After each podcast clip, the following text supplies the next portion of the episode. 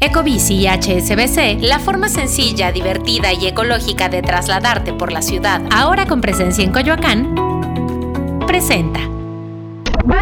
Cuéntame de economía. La realidad de la vida económica y tu bolsillo sin tanto rollo. Cuéntame de economía. Estamos a dos años de que México perdió la categoría 1 en seguridad aérea. ¿Qué está pasando? ¿Cómo nos afecta? ¿Cuánto falta para que México regrese a esa categoría nuevamente? Hoy, en Cuéntame de Economía, les daremos respuesta a estas preguntas.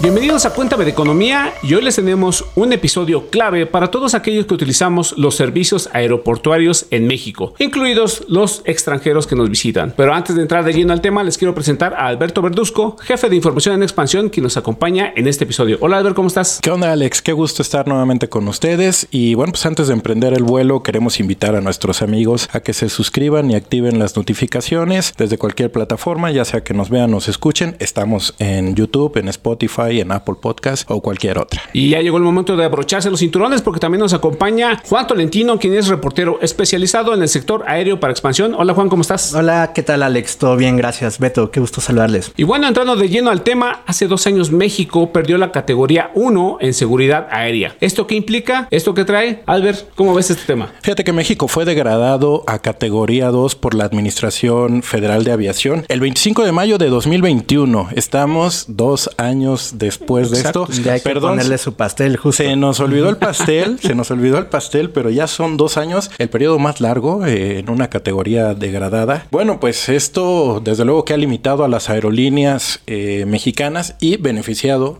a las estadounidenses, sobre todo en el mayor mercado, que es el mayor mercado transfronterizo de, del mundo. Juan, ¿cuál es el problema de, de, estar en categoría 2, de ya volar en categoría 2 dos años? Bueno, como bien lo comentabas, Beto, eh, dos años de categoría 2 no son buenas noticias para las aerolíneas mexicanas, ¿no? Pero, ¿qué es categoría 2? ¿De qué forma parte? ¿Con qué se come? No creo que son preguntas que se está haciendo su auditorio. Comenzando con lo más básico, categoría 2 forma parte de un programa, de un auditorio que hace la Administración Federal de Aviación, la FAA, eh, y que forma parte del programa de evaluación de seguridad operacional de la aviación internacional. Y esa para los cuates. O sea, cuando nos referíamos a ella, es YASA, ¿no? El programa YASA empieza a ser implementado por la FAA a partir de 1992 porque Estados Unidos se preocupa porque hay un incidente en el vuelo 52 de la aerolínea eh, colombiana Bianca y a partir de este incidente Estados Unidos quiere asegurarse de que las aerolíneas que vuelan en su territorio cumplan con los estándares de seguridad. Entonces, ¿qué entiende Estados Unidos por estándares de seguridad? Los lineamientos de la Organización de Aviación Civil Internacional, la OASI.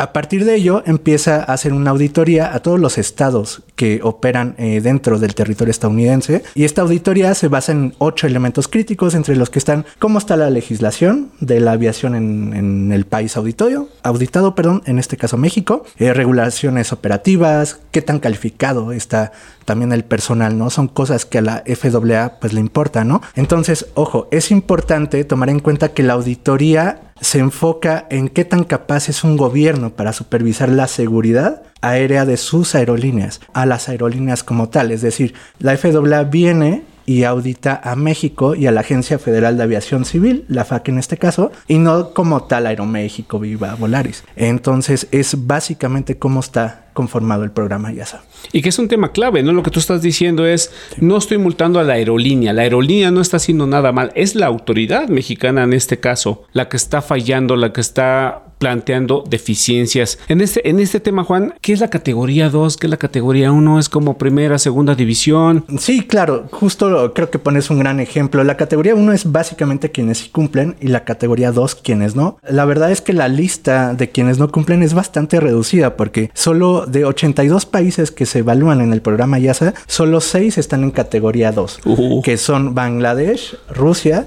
Tailandia, Venezuela, los países de la Organización de Estados del Caribe Oriental, como Antigua y Barbuda y Granada, y ahora México. Es decir, no es como una lista de honor que pueda presumir México, ¿no? Estas evaluaciones o estas auditorías que hace la, organización, pues están basadas en ocho criterios que tienen que ver legislación eh, general de aviación, regulaciones operativas, todo el tema del entrenamiento del personal técnico. A mí eso es lo que me parece como muy curioso que en estas partes pues no estemos pasando, digamos, la calificación de manera que podamos aspirar a ese paso a la, a la grande liga que es la categoría 1. Y justo esto me lleva, Juan, eh, a hacerte una pregunta.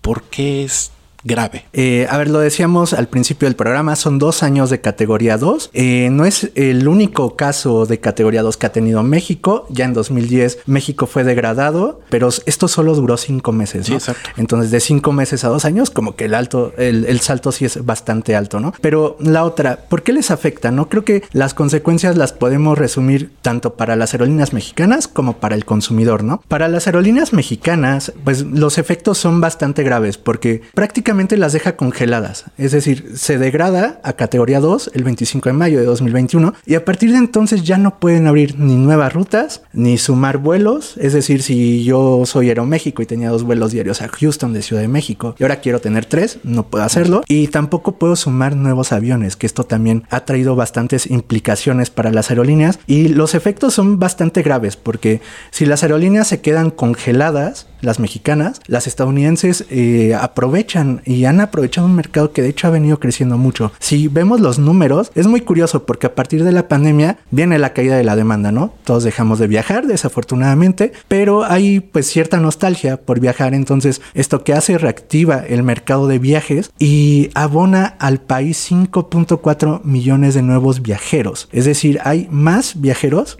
antes de la pandemia. Pero ¿quiénes se, se los quedan? Las aerolíneas estadounidenses. De hecho, haciendo un poco de números por aquí, 91% eh, de los nuevos eh, viajeros fueron captados por las aerolíneas estadounidenses. O sea, 9 de cada 10 es un número bastante grande. Déjame invitar a que nos comente la gente justo en esta situación, si tienen algún ejemplo, alguien que haya, por ejemplo, viajado a Estados Unidos, eh, háganos los comentarios o háganos saber si usted viajó a Estados Unidos, resintió en algún sentido el precio del vuelo, el bolsillo le pegó este, para saber si este, este tema de la categoría 2 ha llegado al bolsillo de las personas. Y si te parece, Juan, pues vamos a entrarle a la turbulencia porque los números que traes. sí, sí, justo creo que abordabas un punto muy interesante, ¿no? El del precio. A nivel eh, general, los precios de los vuelos han subido. Creo, creo que quienes nos escuchan y quienes hayan tenido la intención de viajar, estén planeando sus vacaciones, podrán ver que sí, los vuelos son mucho más caros, pero en el caso de la, o sea, la relación con la categoría 2, pues todo se deriva de eh, una falta de competencia, ¿no? Eh, creo que está muy bien señalado en varios sectores por los especialistas que la falta de jugadores pues hace que un mercado, como en este caso el aéreo, eh, sea menos competitivo en precios para el usuario, porque si tienes pocas opciones y ya están muy estacionados y no hay la facilidad de que entren nuevos competidores, pues los precios se mueven como quienes están hasta arriba quieren, ¿no? Esta es una dinámica que se eh, da en un mercado que pues está dominado ahorita por American Airlines, United Airlines, pero también eh, con, con menor presencia, pero también tienen una participación Volaris y Aeroméxico, ¿no? Para estas aerolíneas, ¿qué ocurre? Además de la falta de la apertura de rutas, también hay que señalar que no han podido meter nuevos aviones y esto ha afectado a las aerolíneas porque no han podido meter nuevos aviones. Eh, y esto se traduce en algo muy perjudicial, ¿no? Porque hay aviones nuevos como Aeroméxico que ha traído los 737 MAX que son aviones que iba a traer desde antes de la pandemia. No pudieron por un defecto de fabricación, entonces los tuvieron ahí parados, pero ya los comienzan a traer y esto es una experiencia más bonita para el pasajero porque eh, si han volado en algunos de los aviones de Aeroméxico, algunos de los viejos, por ejemplo, que suelen ser los Embraer, pues son aviones más chicos, sí, pero tampoco tienen comodidades como la pantallita y que puedes ir escuchando música, etcétera. Y estos aviones sí tienen un sistema de entretenimiento más robusto, son más cómodos, etc etcétera. Entonces, el mercado México-Estados Unidos básicamente se queda con aviones viejos y no solo perjudica al usuario aquí, sino también a las aerolíneas, porque volar un avión viejo es más caro que volar uno nuevo, porque en realidad una práctica que suelen hacer mucho las aerolíneas, incorporan aviones nuevos para reducir los costos, que son los costos básicamente el combustible. Combustible representa alrededor de 30% de los gastos de una aerolínea, entonces es bastante importante que pues cuiden por ahí, ¿no? Como todos el, el precio de la gasolina, ¿no? Yo preguntaría, bueno, ¿y está el IFA? ¿Qué pasa con el IFA? ¿Qué pasa con esa otra terminal que está? ¿Se le da uso? ¿Se va a aprovechar? ¿Esto también le afecta? ¿Tú cómo ves este, este panorama? Sí, creo que tocas un muy buen punto porque, a ver, no es, un, no es un secreto que el gobierno quiere que la gente use cada vez más a la IFA. Si han tenido oportunidad de volar en él, es una terminal bastante cómoda, es muy cómodo viajar desde ella, pero desafortunadamente eh, los vuelos, nuevos vuelos que se quieran abrir hacia Estados Unidos, no pueden operar desde ahí. Y no hablamos ni de pocas rutas ni de pocos aviones, porque Aeroméxico tenía 30 o ha incorporado 30 aviones nuevos a partir de la degradación que no puede volar a Estados Unidos.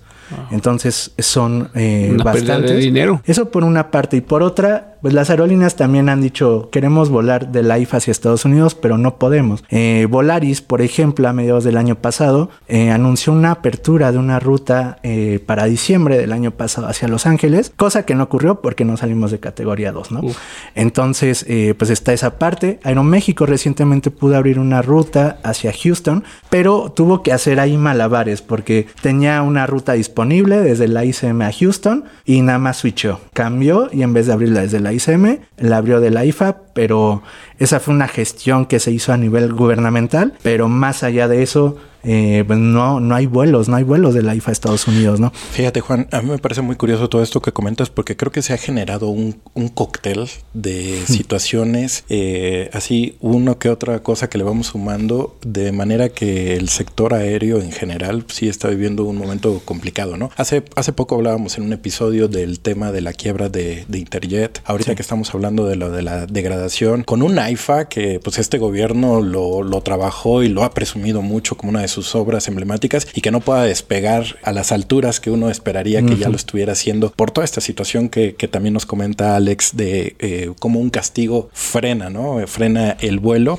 Y déjame ponerte en una situación complicada y espero que te broches bien el cinturón, eh, Juan. La, pregunta creo que nos obliga ahora es, ¿y va para más largo el tema de estar en esta categoría 2? ¿Para cuándo tú ves la recuperación de, la, de, para volver a la, a la máxima categoría 1, ¿no? Claro. Eh, ha sido un camino largo para el gobierno, hay que decirlo, estos dos años se han trabajado de manera muy activa, pero hay que irnos un poco al principio. Al principio, la FAA, cuando le hace el señalamiento a la autoridad, le dice, hay 28 puntos que tú tienes que arreglar para regresar a la categoría 1. Sin embargo, eh, se trabajan en estos 28 puntos durante poco más de un año, eh, pero no hay, no hay resultados transparentes, ¿sabes? A las aerolíneas se les comenta, a la prensa se le comenta que pues se, se avanza, se avanza, pero no vemos un resultado muy tangible. Es hasta la filtración de los documentos de la Sedena, hecho por el grupo Guacamaya, que vemos que no solo no se han disminuido los, las observaciones del FAA, sino que subieron y pasamos de 28 a 39. Es decir, hay más chamba que hacer para la autoridad, ¿no?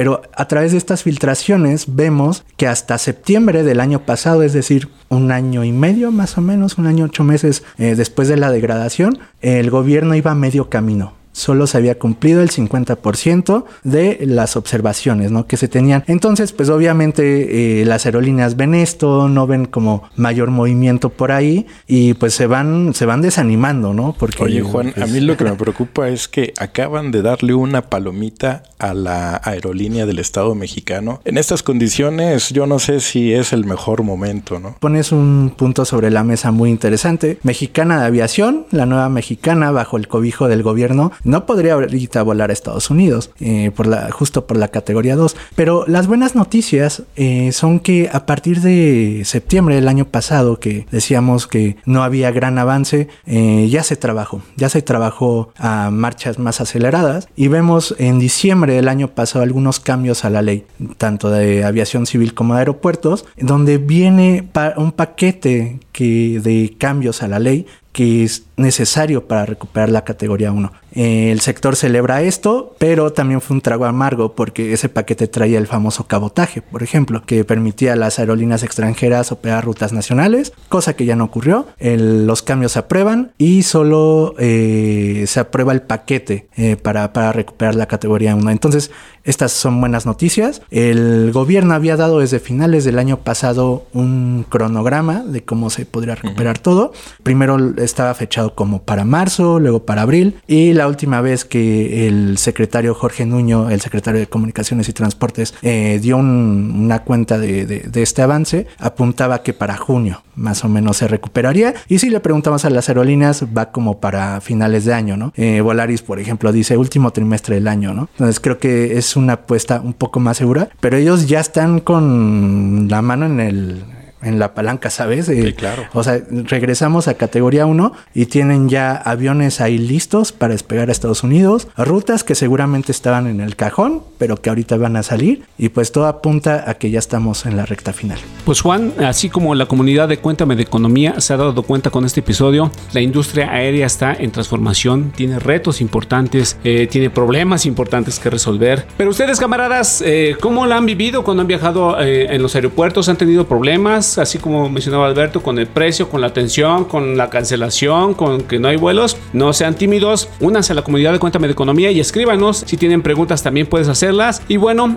este episodio está llegando a su fin. Y Alberto Verduzco, jefe de información de expansión, muchas gracias por estar con nosotros. Hombre, gracias Alex, gracias Juan. Muchas gracias Alex. Juan Tolentino, periodista especializado en el sector aéreo de expansión, muchas gracias por estar con nosotros. Al contrario, gracias por la invitación. Y bueno, recuerden que si van a volar, abróchense los cinturones, cuídense mucho. Hasta la próxima.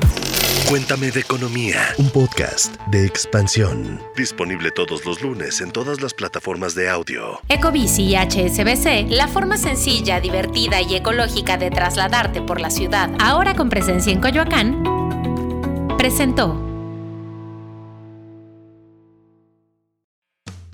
Bienvenidos a la Revolución de la Riqueza, el podcast en donde aprenderás que crear riqueza no es magia negra, crear riqueza es una ciencia. En este programa comprenderás que la verdadera riqueza es holística y te daremos herramientas para conquistarla. Síguenos en redes sociales en arroba Javier Morodo en Instagram, Facebook, Twitter, LinkedIn y en todas las redes sociales. Suscríbete también a mi newsletter en mi página javiermorodo.com, en donde todas las semanas vas a recibir información sobre mercados financieros, negocios, tecnología, well-being, conciencia y también tips para ganar el juego del dinero.